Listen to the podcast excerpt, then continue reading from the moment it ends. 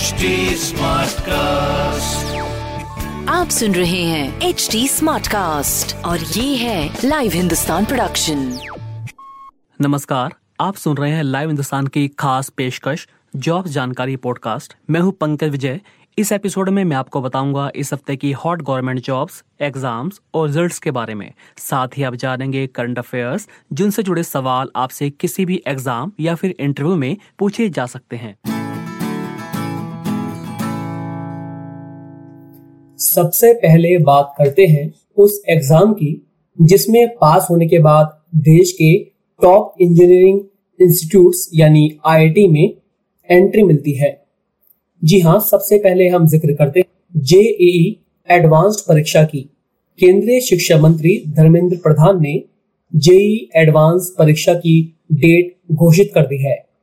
अब यह परीक्षा 3 अक्टूबर को आयोजित की जाएगी।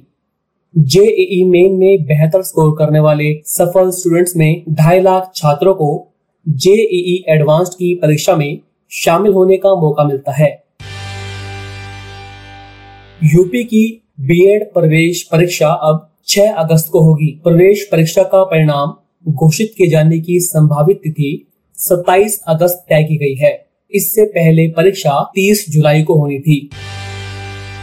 राजस्थान लोक सेवा आयोग ने आर के लिए 28 जुलाई से शुरू हो रही आवेदन की प्रक्रिया टाल दी है।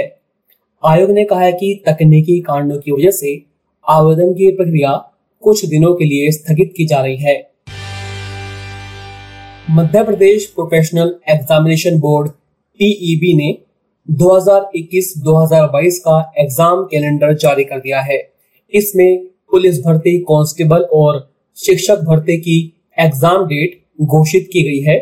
कैलेंडर के अनुसार पुलिस कांस्टेबल भर्ती परीक्षा 2021 अक्टूबर से नवंबर के बीच आयोजित की जाएगी। वहीं एग्ज़ाम कैलेंडर में शिक्षक भर्ती परीक्षा की भी जानकारी दी गई है।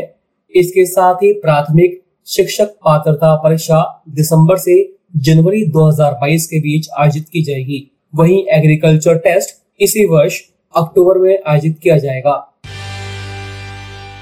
कोरोना महामारी के दौर में साल परीक्षा नहीं होने की वजह से सीबीएसई ने सत्र 2021-2022 से दो टर्म में बोर्ड परीक्षाएँ कराने का फैसला लिया है। सीबीएसई ने पहले और दूसरे टर्म की परीक्षा को देखते हुए टर्म एक और दो के अनुसार सिलेबस का बंटवारा कर दिया है।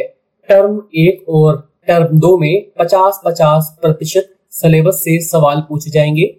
टर्म एक परीक्षा में जो सिलेबस छात्रों ने पढ़ा है उसी आधार पर सवाल आएँगे और पहले पढ़े गए सिलेबस में से दूसरे टर्म की परीक्षा में सवाल नहीं पूछे जाएँगे।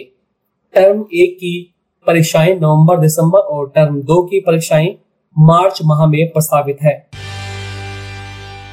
इग्नू, यानी इंदिरा गांधी राष्ट्रीय मुक्त विश्वविद्यालय ने एक नया पोस्ट ग्रेजुएट लेवल का कोर्स शुरू किया है। इसका नाम है post graduate diploma in sustainability science मौजूदा सत्र में 31 जुलाई तक इस कोर्स में दाखिले के लिए रजिस्ट्रेशन कराया जा सकता है।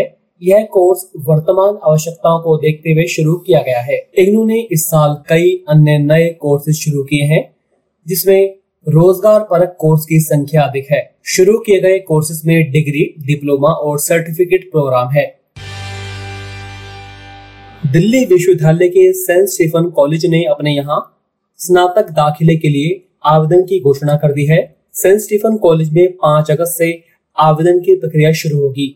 छात्रों को सेंट स्टीफन कॉलेज में आवेदन से पहले डीयू के दाखिला पोर्टल पर आवेदन करना होगा। डीयू में स्नातक के लिए आवेदन की प्रक्रिया 2 अगस्त से शुरू हो रही है। राजस्थान सरकार अब सरकारी स्कूलों में कंप्यूटर अनुदेशकों की स्थायी भर्ती निकालेगी। पहले राज्य सरकार ने संविदा पर कंप्यूटर अनुदेशकों की भर्ती निकालने का फैसला लिया था। लेकिन पिछले कई दिनों से हो रहे विरोध के बाद आखिरकार गहलोत सरकार ने बेरोजगार युवाओं की मांग मान ली है। अब बात करते हैं इस सप्ताह की ताज़ा नौकरियों की। उत्तर प्रदेश की योगी सरकार अगले आठ महीनों में तैतीस हज़ार सात सौ पदों पर भर्ती कर युवाओं को बड़ी राहत देने जा रही है। उत्तर प्रदेश अधीनस्थ सेवा चयन आयोग आठ महीनों में तैतीस हज़ार सात सौ पदों पर भर्तियाँ करेगा। इसमें तीन हज़ार सात सौ अड़सठ पदों पर भर्तियों के लिए अगस्त और सितंबर में परिणाम घोषित होंगे। पहले निकाले गए सात हज़ार एक सौ अड़तीस पदों पर भर्ती नोटिफिकेशन की परीक्षाएँ अगस्त से शुरू कराई जाएँगी। प्रारंभिक अहर्ता परीक्षा परिणाम निकलने के बाद बाईस पदों पर नई भर्तियों के लिए नोटिफिकेशन निकालकर परीक्षाएँ कराई जाएँगी। यह सभी प्रक्रिया मार्च 2022 तक पूरी करा ली जाएँगी। नैनीताल बैंक ने क्लर्क और मैनेजमेंट ट्रेनिंग के पदों पर 150 वैकेंसी निकाली है। कुल 150 वैकेंसी में से 75 क्लर्क के पद के लिए है और बाकी की 75 वैकेंसी मैनेजमेंट ट्रेनिंग के पदों के लिए है। उम्मीदवार 31 जुलाई तक Nainital bank dot co dot in पर जाकर ऑनलाइन अप्लाई कर सकते हैं। मैनेजमेंट पद के लिए अधिकतम आयु सीमा 27 वर्ष और क्लर्क के लिए अधिकतम आयु सीमा 28 वर्ष तय की गई है। दोनों पदों के लिए कम से कम ग्रेजुएट होना ज़रूरी है, लेकिन ग्रेजुएशन में कम से कम 50 प्रतिशत अंक होना भी ज़रूरी है। राजस्थान हाईकोर्ट ने सिविल जज के पद पर भर्ती के लिए नोटिफिकेशन जारी कर दिया है। कुल 150 पदों पर भर्तियाँ की जाएँगी। अगर आप इसके योग्य हैं और इच्छुक भी हैं तो H C R A J dot N I C dot in पर जाकर आवेदन कर सकते हैं। इसके लिए आवेदन की प्रक्रिया 30 जुलाई से शुरू होगी और 31 अगस्त तक चलेगी। इसके लिए वही आवेदन कर सकते हैं जिनके पास एलएलबी की डिग्री है। अभ्यर्थियों की न्यूनतम आयु 21 वर्ष और अधिकतम 40 वर्ष होनी चाहिए। सिविल जज पद के लिए अभ्यर्थियों का चयन प्रारंभिक परीक्षा, मुख्य परीक्षा और फिर इंटरव्यू के आधार पर होगा। सशस्त्र सीमा बल ने हेड कांस्टेबल के 115 पदों पर भर्ती निकाली है। अगर आप इसके लिए अप्लाई करना चाहते हैं तो S S B R E C T T dot G O V dot in पर जाकर आवेदन कर सकते हैं। आवेदन की अंतिम तिथि तेईस अगस्त है। अधिकतम आयु सीमा 25 वर्ष तय की गई है। अधिकतम आयु सीमा में एस सी व एस टी वर्ग को पाँच वर्ष और ओबीसी वर्ग को तीन वर्ष की छूट दी जाएगी। बारहवीं पास युवा इसके लिए अप्लाई कर सकते हैं। इसमें जहाँ तक चयन की बात है तो शारीरिक दक्षता परीक्षा, लिखित परीक्षा और टाइपिंग टेस्ट में परफॉर्मेंस के आधार पर चयन होगा। यूपीएससी यानी संघ लोक सेवा आयोग ने अनुभवी पत्रकारों के लिए सूचना एवं प्रसारण मंत्रालय में चौतीस पदों पर भर्ती निकाली है। आयोग की यह भर्ती भारतीय सूचना सेवा आईआईएस के तहत सीनियर ग्रेड पदों के लिए की जाएगी। वैकेंसी की कुल संख्या चौतीस है। आवेदन की अंतिम तिथि 12 अगस्त तय की गई है।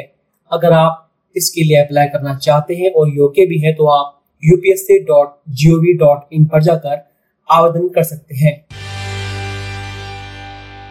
तो अभी के लिए इतना ही। आप फेसबुक इंस्टा ट्विटर के ज़रिए मुझ तक पहुँच सकते हैं। हमारा हैंडल है at the rate H T आप सुन रहे हैं एच डी स्मार्ट कास्ट और ये था live Hindustan production H smartcast